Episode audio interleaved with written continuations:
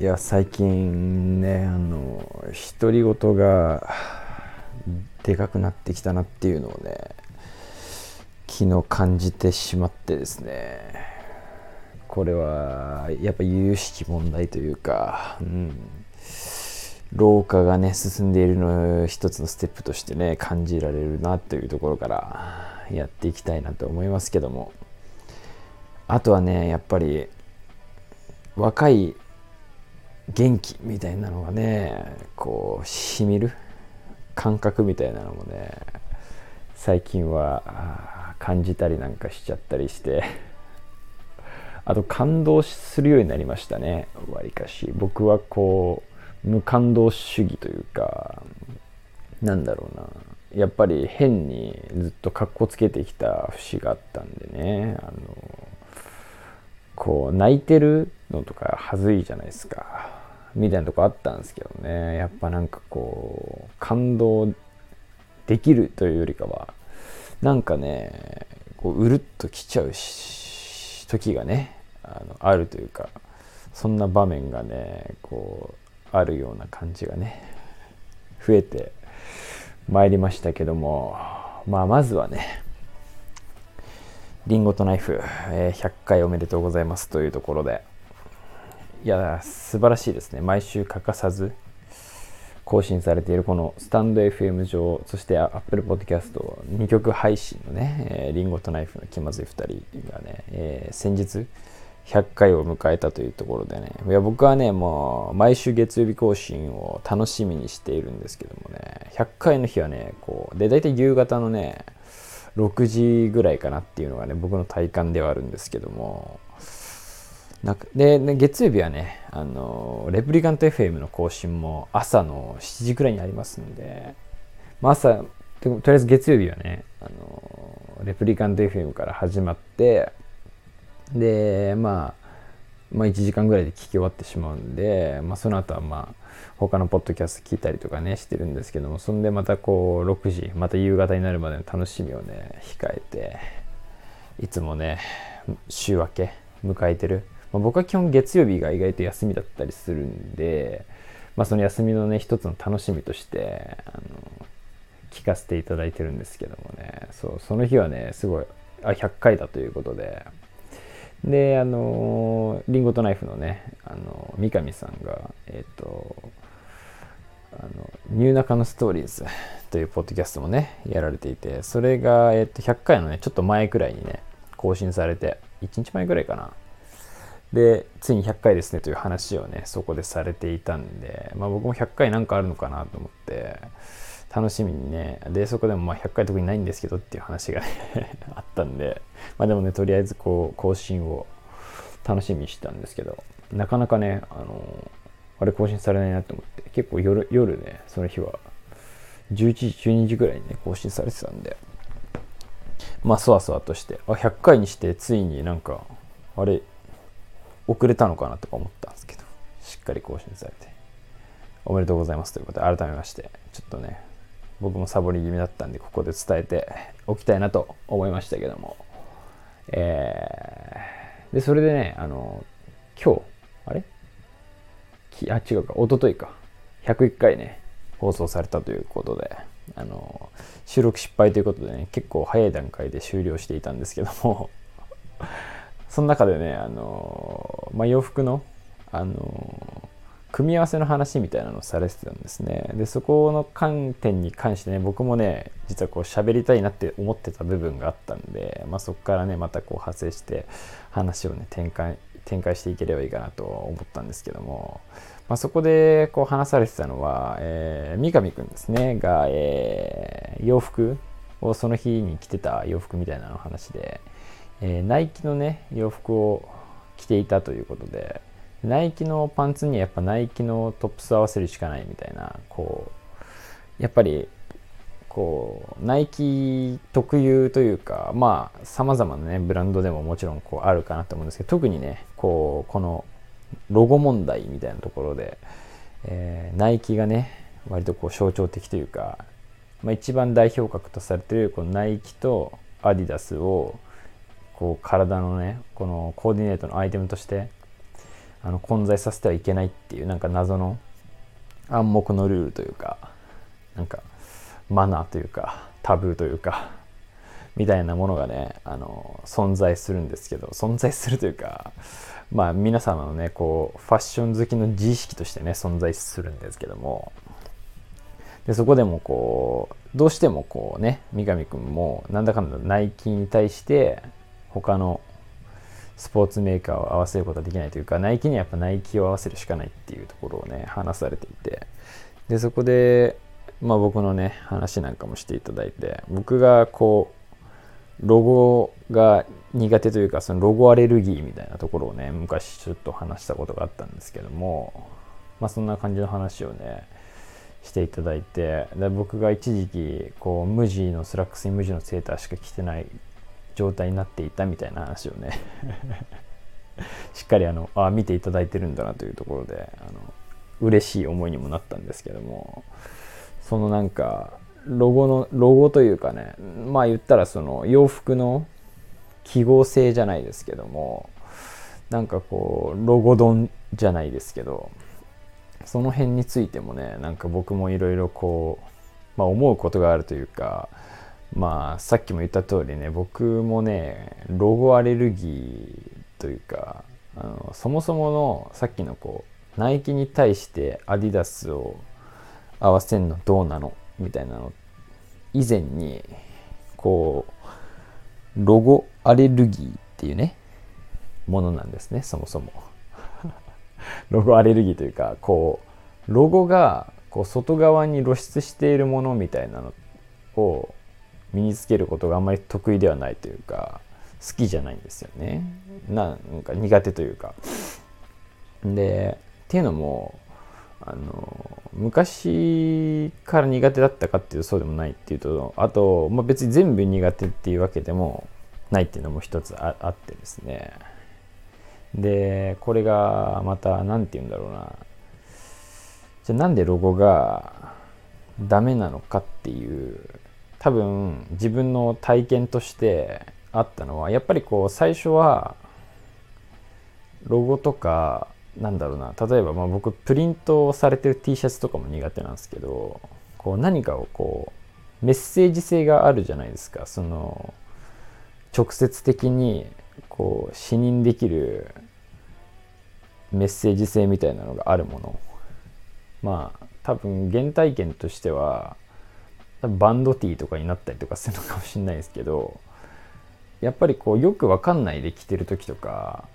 こうただファッションとしてただ流行ってるからかっこいいから着てるみたいなフェーズの時。僕で言うと結構まあ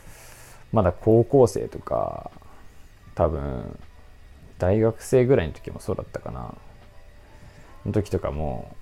まだそんなにそこに対して抵抗がなかったというか別に何の意識もなくそういうさっき言ったような意識で、まあ、フィーリングで着てたみたいな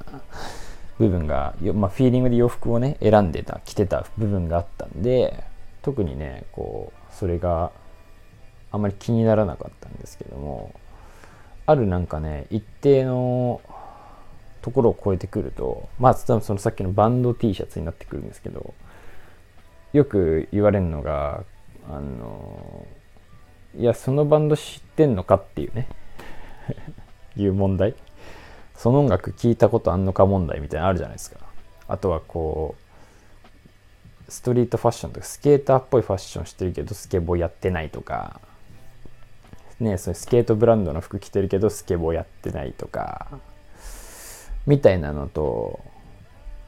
一緒というかっていう感覚っていうかそういう場面に出くわした。僕もなんかバンティーとか一時期その流行った時に着たり着てたことあったんですけどその時はそのだから言ってしまえば見た目が良くて着てたみたいな節があってでむっちゃけ僕はバンドなんか全く知らないんで全然知らなかったし聞いたこともないし多分聞いても別に好きじゃなかったしみたいなところもあって。でそういうのがこう僕じゃなくて誰かこう僕がその着てるのを見た相手に対してもう一撃であの人なんかこの例えばその見てる人がバンドが好きだった場合あなあのバンドだとかが一撃で分かったりするわけじゃないですか。そのあれはファッションなんだっていうのを認識する以前にあどこどこなんとかっていうバンドの T シャツだっていうのがババレるじゃないけどなんかそのそういう風にまず見られてしまってあでもまあ流行ってるとね好きなのかなっていうか、まあ、今でこそバンティって、まあ、なんだろうあある程度市民権があるというかなんか別に着てても多分知らないで着てる人がいるっていうあるある程度の前提もあると思うんだけどそこでそのバンド好きなのみたいな話になるとある程度困こっちも困れば話しかけた方も知らんで来てんのかよってなってしまうみたいな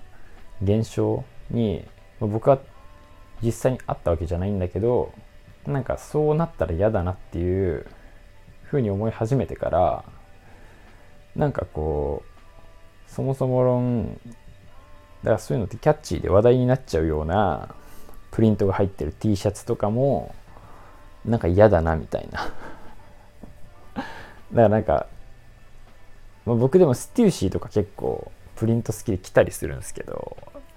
なんか自分が好きでみたいなだったらまだギリギリいいのかなっていうか興味ないとかよくわかんないとか好きじゃないとかみたいなのをなんかそこでこうプリントとしてなんかロゴとしてのメッセージがあるものみたいなのをそこで表現するのが嫌だなっていうのがそもそもが出てきちゃってなんかそこのなんだろう匿名性みたいなのが逆にこうかっこいいのかなっていうのを思うようになってからなんかもう考えすぎもう考えすぎちゃってるんですよね。一周回ってじゃなくてもうなんか考えすぎちゃって完全にもうあの切れなくなってしまったっていうのがまずね。だからこうイップスみたいな感じなのかな。アレルギーみたいな感じでなっちゃってだそっからというものなんか無地しか着なくなってしまったんですよね。でそれがなんと今もずっと続いてる感じなんですけども。でそれで言うとちょっとまあ話結構今めちゃめちゃになっちゃいましたけどなんかナイキとかは僕昔からスニーカー好きでナイキやっぱりアメリカのカルチャーとかが好きだったんでナイキが好きでナイキは結構ロゴも好きなんですけどなんかそのロゴ例えばそのロゴをねてかそもそもなんかロゴが見える服がなんか体に例えば上下である状態ってなかなかなんかありえなくねってちょっと思う思うというか例えばスポーツブランドで言うとなんかもう結構スポーティーになっちゃうんじゃないかなとかそもそもねこうファッションとして僕結構だからスラックスとかねシャツとかなんかそういうの好きだったりシャツは別にそんな好きじゃないか、まあ、スラックスとか好きなんで最低でもパンツにはこうロゴが来ることがあんまないというかパンツにロゴ入ってるスポーツロゴスポーツブランドロゴ入ってるものって結構スポーティーなものになるじゃないですかほぼ。スラックスとかなんかジーパンとかってあんまりえないのかなって思うんですけど。なんで多分そもそも論あんま全身を通してスポーティーになることが僕の中でこうファッションなのかっていうと多分そうじゃないなっていうのがあるんでまあそなんか考え方的にもなかなかそうなりにくくはなったんですけども。でもなんかやっぱりうん、ロゴ入ってる意味あるのかなって思う服とか あるじゃないですか。だから、キャップとかまで発生しちゃうと、キャップ、T シャツ、パンツ、靴、靴下とかになっちゃうと、結構なんか、ね、4, 4ブランドとかで、こう、ロゴ入ってるみたいなこととかも、全然できたりすると思うんですけど、そういう人とかが、なんか、いると、まあ、ダサいという以前になんかなんかどういうもの選びのあれなんだろうなみたいな感じの ちょっと難しいな。あんまりディスりたくないんであれなんですけど。なんかこの間もなんかクラークスの T シャツとかを見かけたんですけどクラークスの T シャツを選ぶ心理って何なんだろうなとかなんかこうリーバイスの T シャツとかも僕結構そうなんですけどなんかこうリーバイスといえばジーパンとかクラークスといえば靴とかがある中でのそれ以外のアイテムを選ぶことみたいなのって何なんだろうなみたいな。なんかコンバースのキャップとか靴でよくないみたいなのとか結構なんかそこははあえて選んでるのかな？なんかどういう心理なのかちょっと分かんないですけど。なんかあえてこれなのにこれのセンスがないなって思っちゃうんですよね。いやあえてだとしたらですけど。なんかたまにあるじゃないですか。これなのにこれで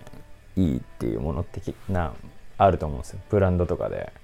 このブランドなのにこんなの出してんだいいなみたいなのがあるといいんですけど。なんかアイテムの割とこう概念がしっかりしてるものみたいなのに対してわざわざそれをこう違うものを選ぶ必要あんのかなとかって。でしかもそれのなんかロゴが入ってるものを選ぶ必要ってさらにあんのかなみたいな。なんかブランドがねブランドだったらいいんです別にブランドがなんだろうなそれ以外のジャンルにジャンルというかカテゴリーに行ってるのはいいんですけどなんかそのロゴまでだすごいそのブランドが好きなのかなみたいなふうにやっぱ思っちゃうわけじゃないですか。そう思う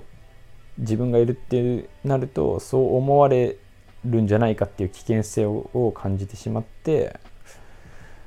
やっぱりロゴものは好きなものしか着れないってなるとあとそれプラスこうそこまで好きなのかなっていう風な考え方にもなってしまうというか、ね、さらに言うと。これを着るまで好きなのかみたいな。いやちょっと好きだけどみたいなのってあるじゃないですか。別にこう興味あるけどなんかそんな突っ込まれたら話せないなみたいなものとかは着ていいのかなみたいなのになってくるともう無地でいいのかなっていうね世界に突入するというところで。あちょっとね今なんちょっと整理できない状態でね見切り発車で話してしまいましたがベラベラと18分もね話してしまったんであれですけど。まあ要約するとロゴものは着なくても生きていけるというところですねこれは。なんかそういう観点でもやっぱりなんつうんだろうな。僕はちょっと無理やりユニクロに話をつなげていきたいんですけどユニクロとかのこうロゴのないものだけどちょっとユニクロってまあ感じ取られるものみたいなのもあるんですけど改めてユニクロっていいんじゃないかっていうところにね話を切り替えていきたいんですけども。まあこう最近ね最近というかオールドユニクロだいぶ盛り上がってきて割とこうまあ僕が最近やってるドロップっていうライブライブオークションアプリ内でもオールドユニクロを欲してる人たちが何人かいるという状況になってきたりとかしてだいぶねそのオールドユニクロ需要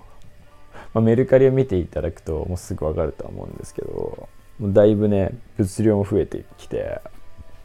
値段もついてきた。まあ売れてるかどうかは別として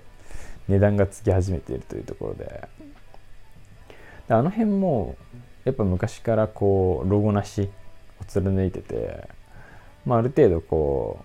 う、まあ、ユニークのフリースとかになってくるとまあ、あのフリースとして記号化されてるみたいな部分あったりとかするんですけどまあ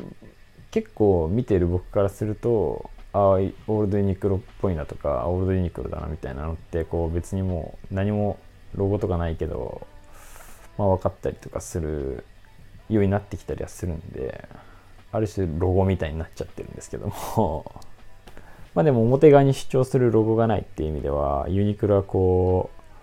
う割と一貫して今までもずっとロゴなしでやってきてる。ある種それだからある種結構そこってクラシックな考え方なのかなっていうかずっと実はユニクロってクラシック思考でやっぱライフウェアって言ってるだけもあってやっぱなんかこう邪魔してこないというかライフスタイルにね溶け込むようにできてるなっていうのを改めてまあライフウェアマガジンですね。ユニクロの発行している雑誌があるんですけどもそれをね最近たまたまユニクロに行く機会があってまあフリーペーパーっていうかフリーマガジンなんであのあちょっと読んでみようかなって思って読んでみたんですけどもまあそれをねまあ、まあ、熟読まではいかないですけどもパラパラって読んでみた中でまあそういうふうにね感じたりとかして、まあ、ちょっとねその後もサクッと調べてみたんですけどもとてもやっぱね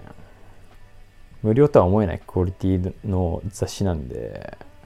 ぜひねあのユニクロに行った際にはお持ち帰りいただきたいなって思ったんですけどもなんかユニクロのことをこう真剣に考えたこととか 向き合ったことが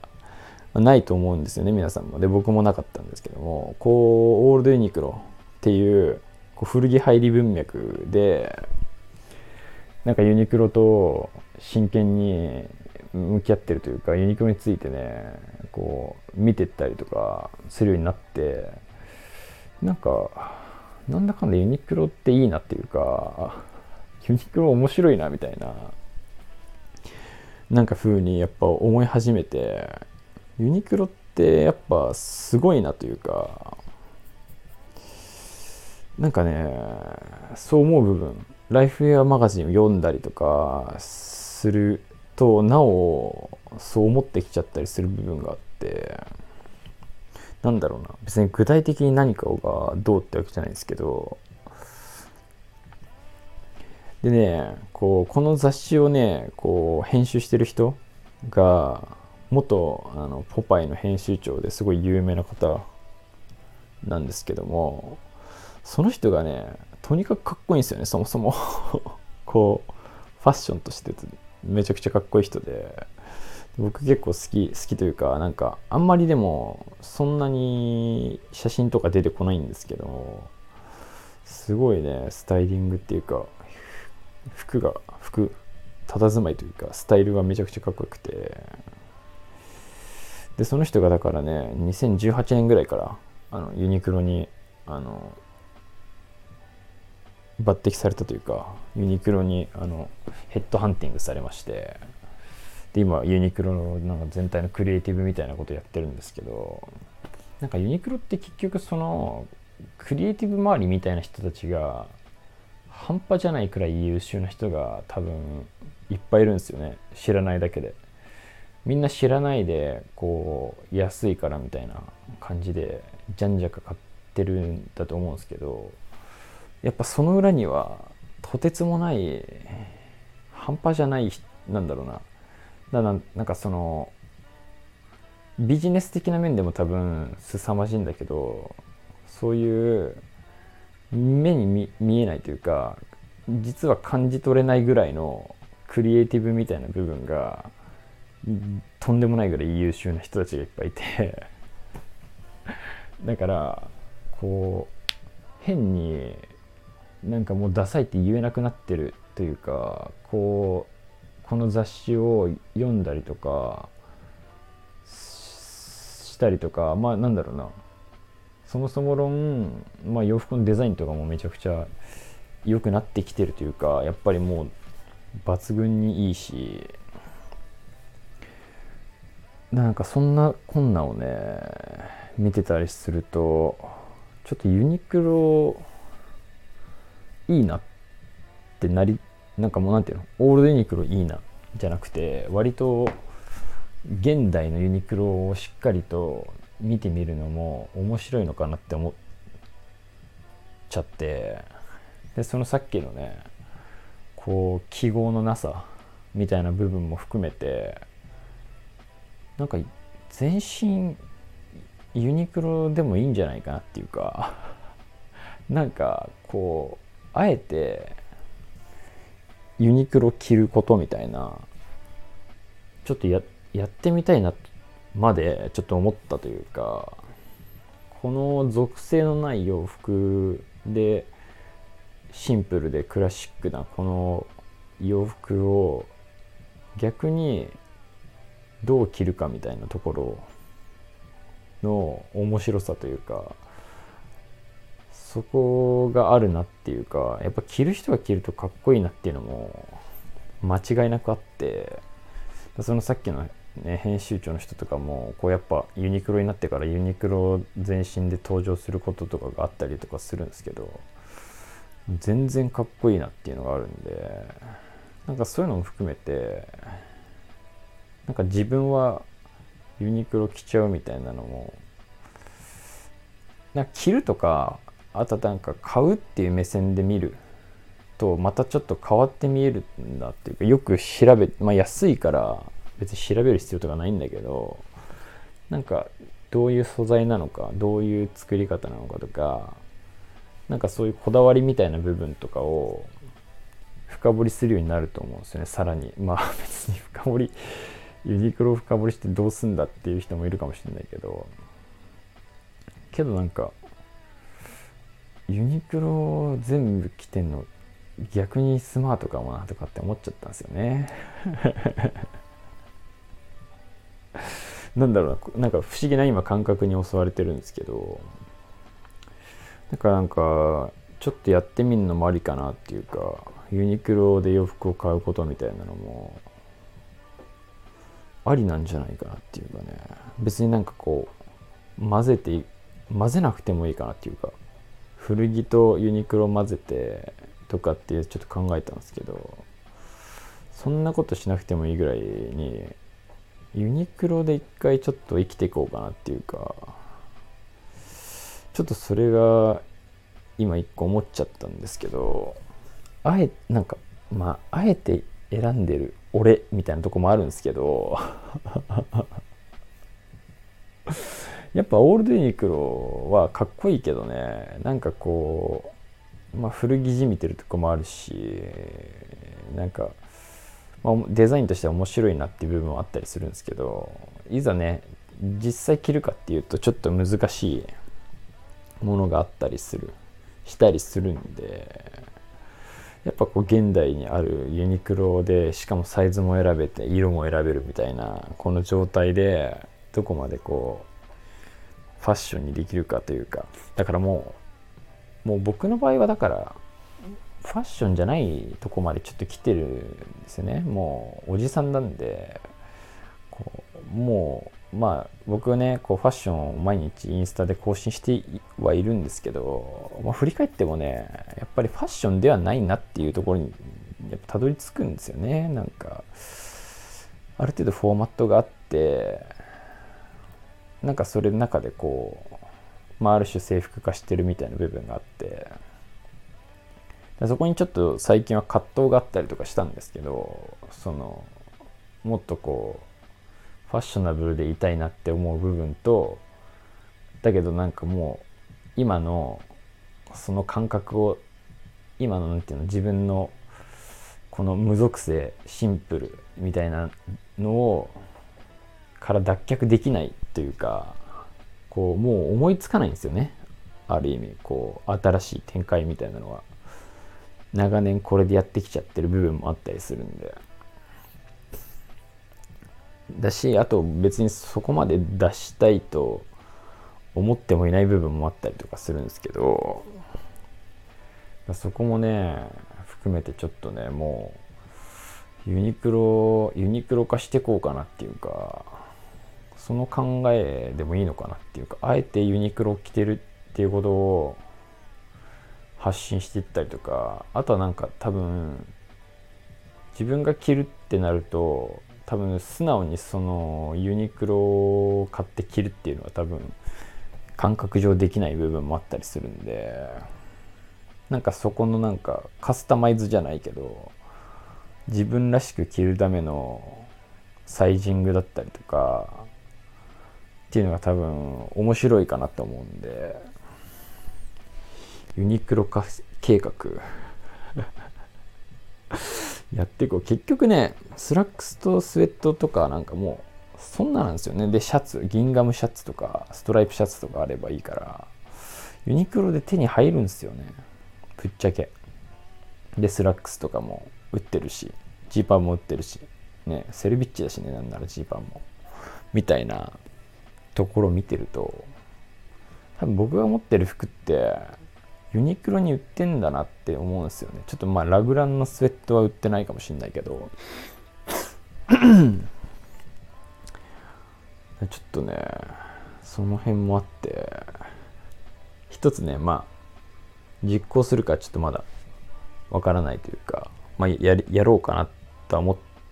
思ってないわけでもないですけどなんかそういう風なユニクロでまず洋服を買うっていう概念がないんで僕は。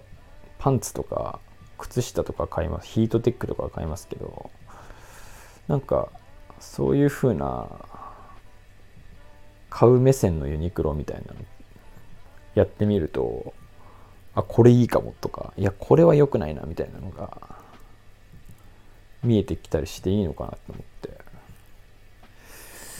思いましたというね。とやっぱライフエアマガジン読んだ方がいいっすね。皆さんマジで。半月に1回出てるっていう話だったんで最近多分この春夏のやつが出たんですけど今回はなんかアートザート・オブ・エブリデイ・ライフということでアートをテーマにしている感じだったんですけどでもものすごくねやっぱねこのね編集能力が凄まじくてね、うん、十分まあちょっとモデル外国人っていうのもあるっすけどね。結構いいなって思っちゃったりとかするんですけど。だからなんかこうユニクロを選ぶみたいな選択肢。その積極的に選ぶみたいな。ユニクロでいいやっていうよりかはユニクロで行こうみたいな。意思みたいな。意思を持ってユニクロを選ぶことみたいなのがある種スマートになってくるんじゃないかみたいな。みたいなね。ところもあるんじゃないかなっていうことで。ちょっとこれ以上いくとねあのあれかもしんないわ。もうよくわかんなくなってきちゃうんで。この辺でね。ユニクロ論無理やりこじつけユニクロ論もね閉じていこうかなと思いますけども。まあというわけでこんなとこまでね聞いてる人はいないと思いますけども。たまたま昨日ねあの福田先生から「いや最近更新してないじゃないですか」という煽りを受けたんでね今日は、まあ、長めに話してみようというところでやってみましたけども。またねいやちょこちょこ話したいことはねあるなと思いながらやっぱね瞬発的に話さないと今日みたいなねこうなんか言いたいことあるけどまとまってない状態でアウトプットしてしまうことになるんでね。定期的にやっていければいいかなと思いますんで。また引き続きよろしくお願いしますというところで。それではまた。